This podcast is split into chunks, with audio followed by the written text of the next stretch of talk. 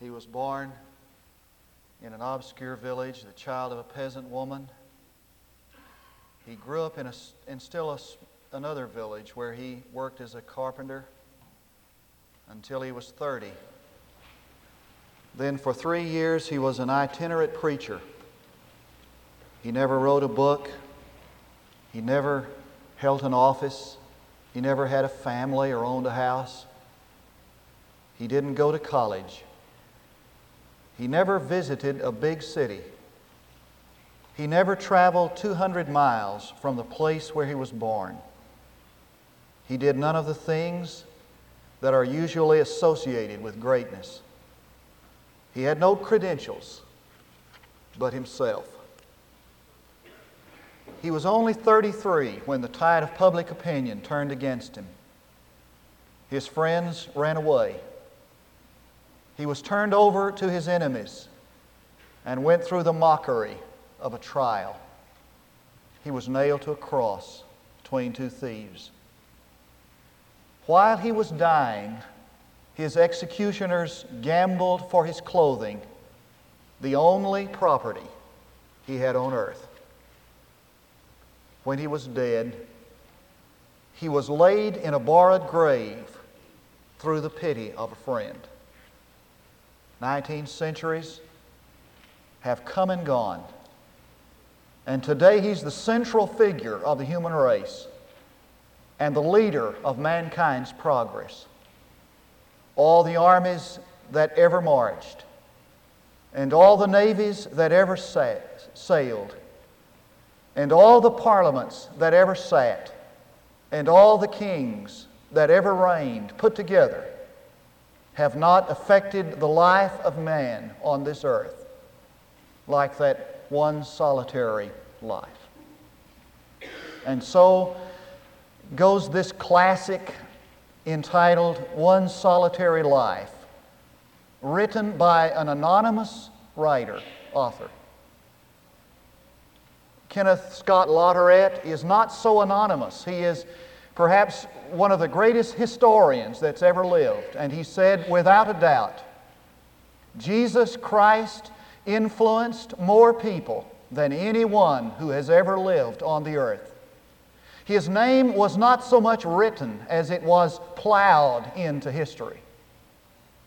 George Buttrick said, Jesus of Nazareth gave history a new beginning. He is at home in every land. His birth is celebrated across the world, and his death day sets his gallows against the skyline of every city. And I could go on and on to tell you what great men have said about the greatest man who ever lived. But have you ever wondered what he said about himself? I mean, what did Jesus say about himself? And is what he said about himself what you would expect from the greatest man who's ever lived, from the greatest influence this earth has ever known, from one who, is, who has affected the life on earth more than anybody else, from one whose name is not written but plowed into history, from one whose cross puts a gallows against the skyline of every city, is what he says about himself what you'd expect. I know of only one reference in the Bible where Jesus ever said anything about himself. I want you to turn to that. It's the 11th chapter of Matthew and the 29th verse. Now, you hold your place on John 13, and I just want you to flip to Matthew 11, 29. I got this brochure in, in my office not long ago and had a picture of this evangelist on it. And, and, and the headline of this brochure was One of America's 10 Greatest Preachers. I looked for my name in that list. I didn't find it. I thought about the guy who said, I may not be the greatest in the world, but I'm in the top two. The greatest man who ever lived, what did he say about himself? Chapter 11, verse 29. Take my yoke upon you and learn from me, for I am meek, gentle. That means power under control. It means force under the domination of another. It means that which has power that has been yielded to the mastery of someone else. I am gentle and lowly, humble in heart. That's what he said about himself. Lowly. It means to be made low. It means to kneel down and do a task that's so insignificant and menial, it's hardly even noticed. It means to help someone else. It's servanthood. And when Jesus said, I want you to come and be like me, that's what he had in mind. When Jesus said, You bear my name, and I want, I want to shine out of your life, I want you to be a representative of me and let people know what I'm like by looking at your life. This is what he had in mind. Are you ready for that? And when God said, I'm going to conform you to the image of my Son, I'm going to make you like my Son, Jesus. This is what he had in mind. This is what he wanted to do. He wanted to produce the meek and the lowly at heart. He, want, he wanted to produce, or wants to produce servants. There's a picture of him. I just want to flip through that for you before we get into the heart of the message. John 5, John 4, 34. Just look at this. John 4 34.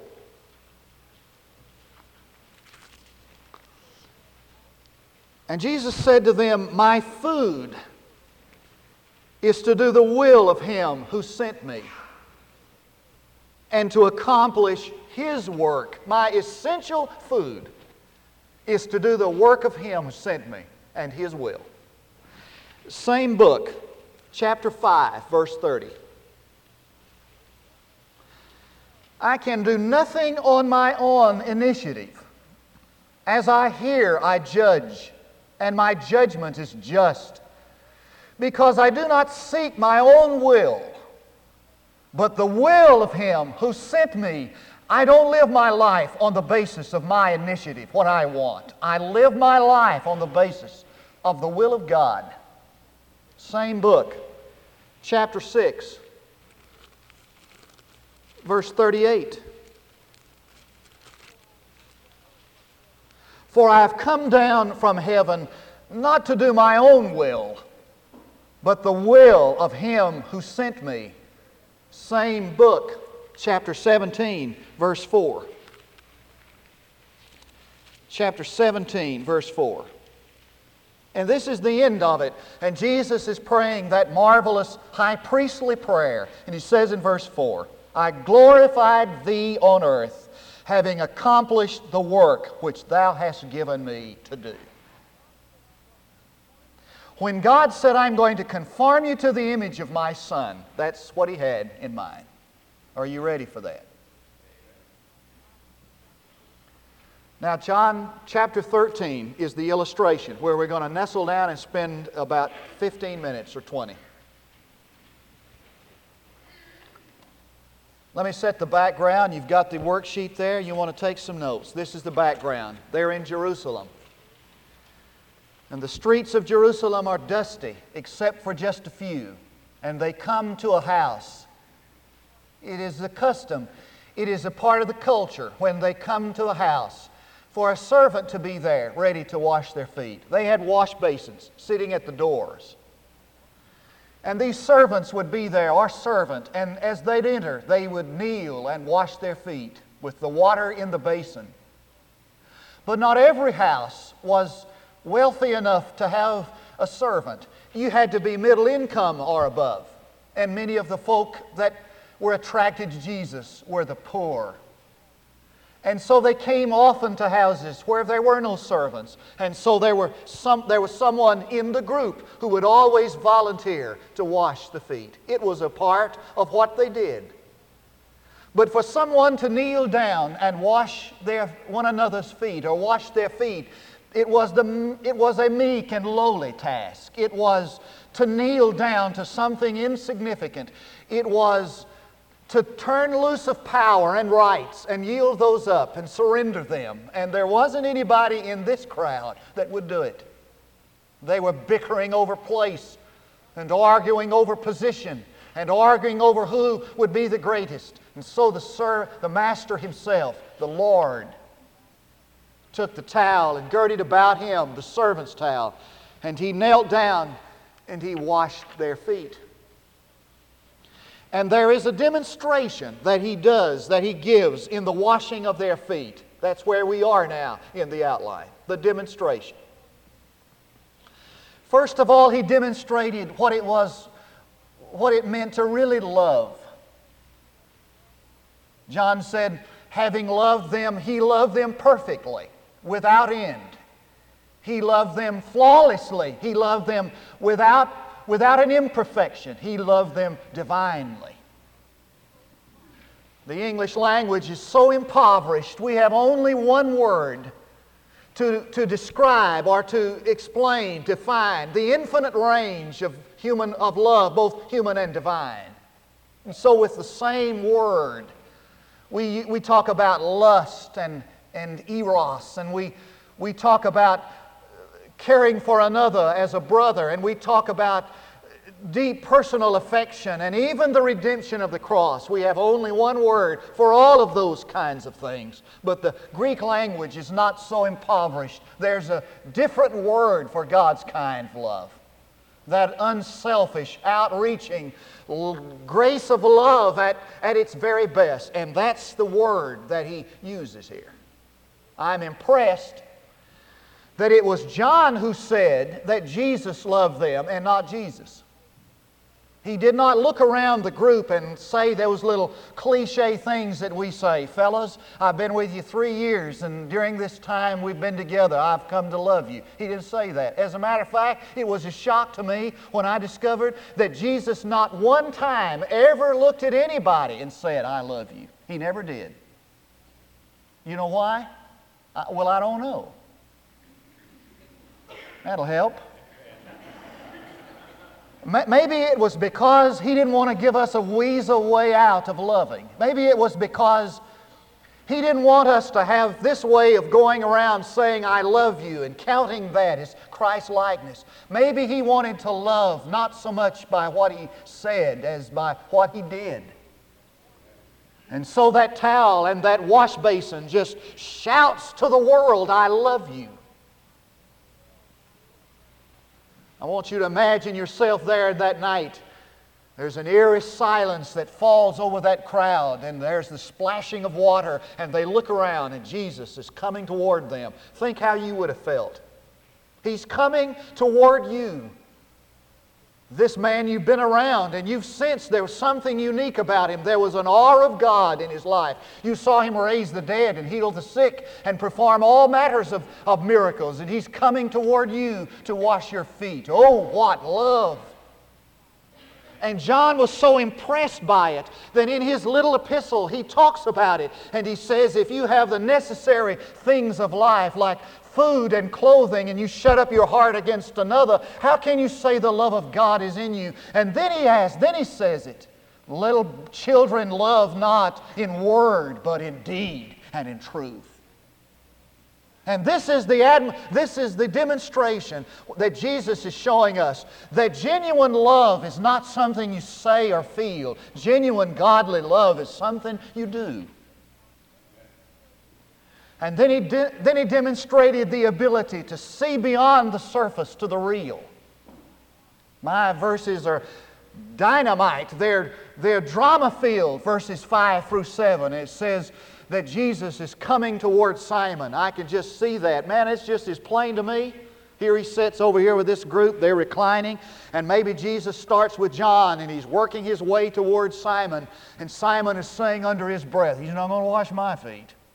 And I guarantee you, he's not going to touch me. He's not going to wash my feet. Says it over and over. I know what you would have said. I know what I would have said. Okay, bucko, have it your way. You know. You don't want me to wash your feet? That's fine. I don't want to wash them anyway. You don't want me to serve? You don't want me to minister? That's great. I'm not here for that's not I'm not doing it for the fun of it. If you don't appreciate it, I just won't do it. That's what you would have said. It's what I would have said, not Jesus. This is what he said. You don't understand what I'm doing to you now. Implied, but I do. And you will later. You know what Jesus is saying? Jesus is saying, Simon, I'm able to see beyond the surface to what is really in you and what you really are, what you really feel. I want, I want you to know, I want you to believe this that if you really be, want to become a lover of souls and the servant of men, you're going to have to be able to hear what is not being said and see what is invisible. Sometimes the cries, I don't need you, I don't want you, are really cries of, I'm lonely, help me. I'm grateful on Sunday morning when I see some of you come in with little children under your arms that you've brought to church. And I'm able to see that you are able to see beneath the surface. That's interpretation. And there's a personal interpretation in this. The scripture says that Jesus, knowing that he had all power given to him, that is, the dunamis, he had all power to make an authority, to make others subservient, and understanding that he was sent from God, that's the decree. He was there because God sent him, and that he was going back to God, that's the destiny. He understood all of that. Because he understood, he knelt down and served. It wasn't that he did, wasn't conscious of who he was, what he had, and where he was going that he served. It was in the full consciousness of it. It wasn't that he forgot that he was God and so he became a servant. It was that he knew he was God and he wanted to act like him that he served. Have you forgotten who you are and what you have? where you came from and where you're going? Do you understand that you and I are here not to let life be organized around our wants and wishes and needs, but we're here to serve? And the authority that's been given us is the authority of servanthood. And the decree that God has given is that we serve Him. And the destiny is that we'll stand before God and give an account of our servanthood. Interpretation. And then he gave us a demonstration of self denial. And he rose from supper. You know what that means? It means he got up from what he was enjoying and he gave up that for something else. Now, I want to know, I want you to know that servanthood involves sacrifice, self denial, interruption. You can tell by looking at me that one of my favorite pastimes is supper. You know, I like to eat. Uh, when, when I'm eating, I'm doing what I enjoy the most. Sometimes servanthood interrupts what, you, what you're doing you like the best. You ever notice that? I've tried to, ca- I've tried to calendar my ministry. I got me one of these little Baptist diaries. I thought, you know, preachers carry those around. You got to have one of those if you're going to preach. And I put that little thing here in my pocket, right here where every preacher carries it, you know, next to their heart. And, and, I, and I decided I was going to schedule my ministry. I couldn't get what I was supposed to do on that little calendar, it just won't fit there. Servanthood interrupts what you want to do the best, what you like to do the best. It comes at supper time. It comes in prime time television time. It comes when the Cowboys are playing. Servanthood involves interruption and self denial, and nobody likes that, do they? I want you to listen to these words by Barbara Brokhoff. Listen to this dynamite stuff. Absolute self denial is a stranger to us. We think we have a right to so many things a right to be comfortable, a right to warmth, a right to be loved, a right to be always understood, a right to a fair treatment, a right to express ourselves. Self denial is an ugly, dirty, loathsome word to us.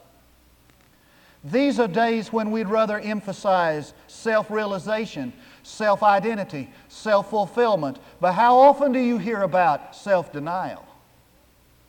We're so self oriented that we define roughing it as having to cut a filet mignon with a dull knife. And so, Burger King says, have it your way, don't deny yourself.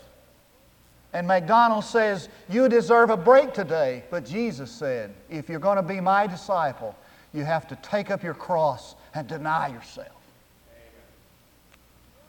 C.S. Lewis said, if you want a, Christ, a religion that makes you feel real comfortable, I don't recommend Christianity. Fenelon said, You can't serve God halfway.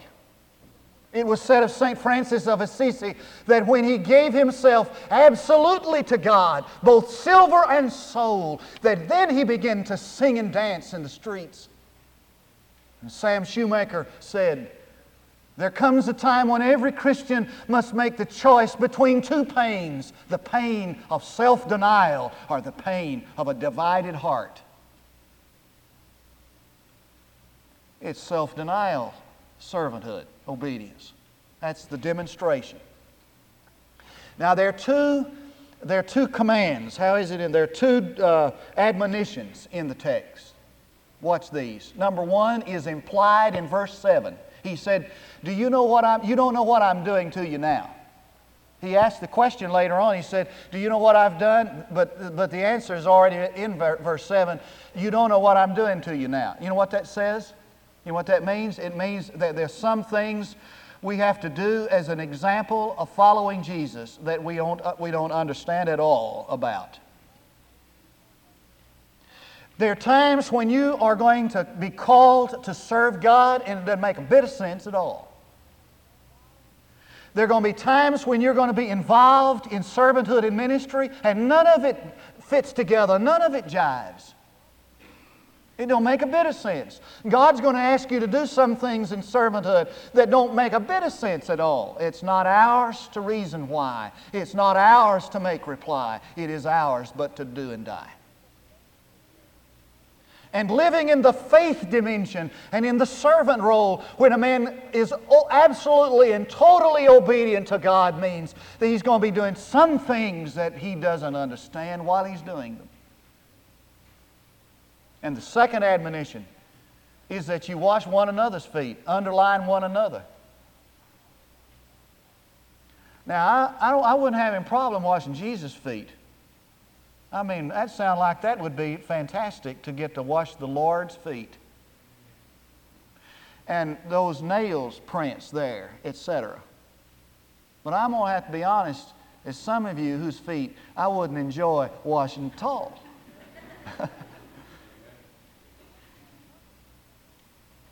it's wash one another's feet.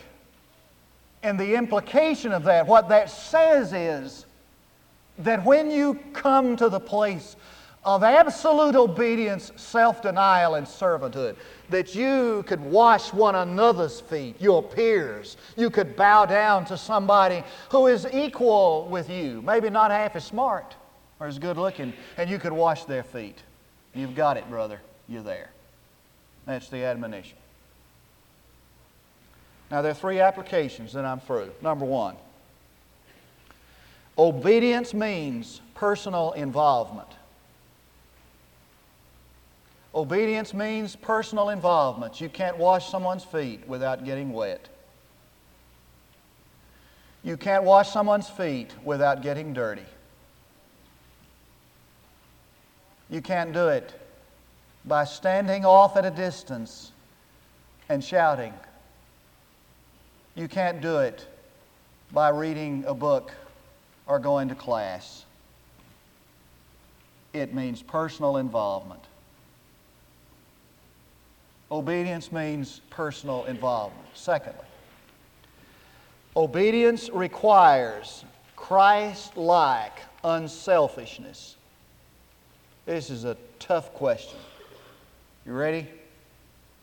Tough question number one. Do you know how much time is spent pleasing you? Do you know how much time is spent pleasing you? It means giving up your rights. It means sacrifice. It'll cost you. It'll cost you something to be an obedient servant. It'll cost you some time. It'll cost you. It'll cost you some habits. It'll cost you some tears. It'll cost you. Obedience, thirdly, obedience results in ultimate happiness. Now, this is the word he said, if you know these things, did you see that verse 17? If you know these things, blessed. That word is the same word that's found in the Beatitudes. Happiness is found in the strangest places, isn't it? That's the same word as found in the Beatitudes. Happy are you, blessed are you. It means the bliss of God. It means the ecstasy of heaven.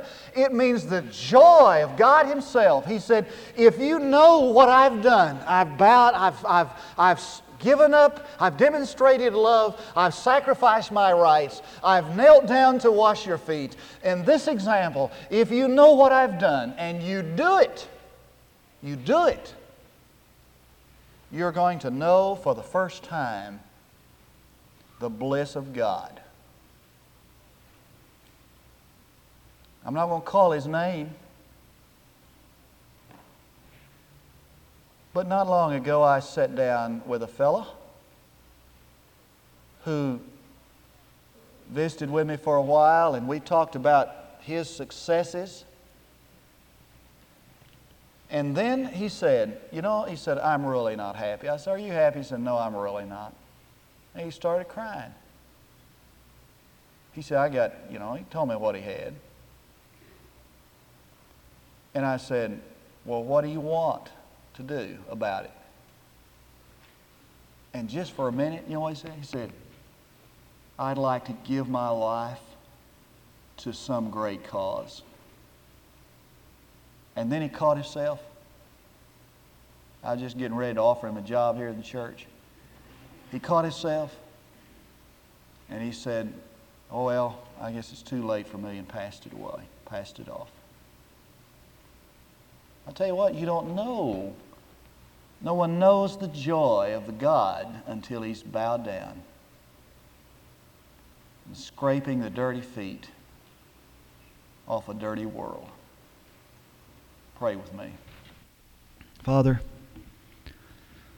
we thank you for the example of Jesus, for his admonition and his instruction. Thank you that he's told us this is what we should do. And I pray that we'll follow his example and his command so that we might be like Jesus. Because we pray in his name for his sake. Now, the invitations tonight are just like always. The first invitation is for you to come and receive Christ as your personal Savior. If you stood before God tonight and He said, Why should I let you into my heaven? What would you say? Can you say, Because I've placed my faith in Jesus Christ, I repented of my sin and I trusted Him be my Savior? Can you say that? Would you like to receive Christ tonight? You know, I'm not, I'm not talking about joining a church, being baptized. I'm talking about accepting Christ as your personal Savior. Have you ever done that? Second invitation is for rededication of life. If God says to you, your life is cold. You follow, you follow me afar off. I want you to come up close. Maybe you place your life here, promise of letter. We'll give you that opportunity. We're just going to stand and sing a song you all know. You to turn it and turn to the book, in the book to it. Just stand and we'll sing it. We'll invite you to come.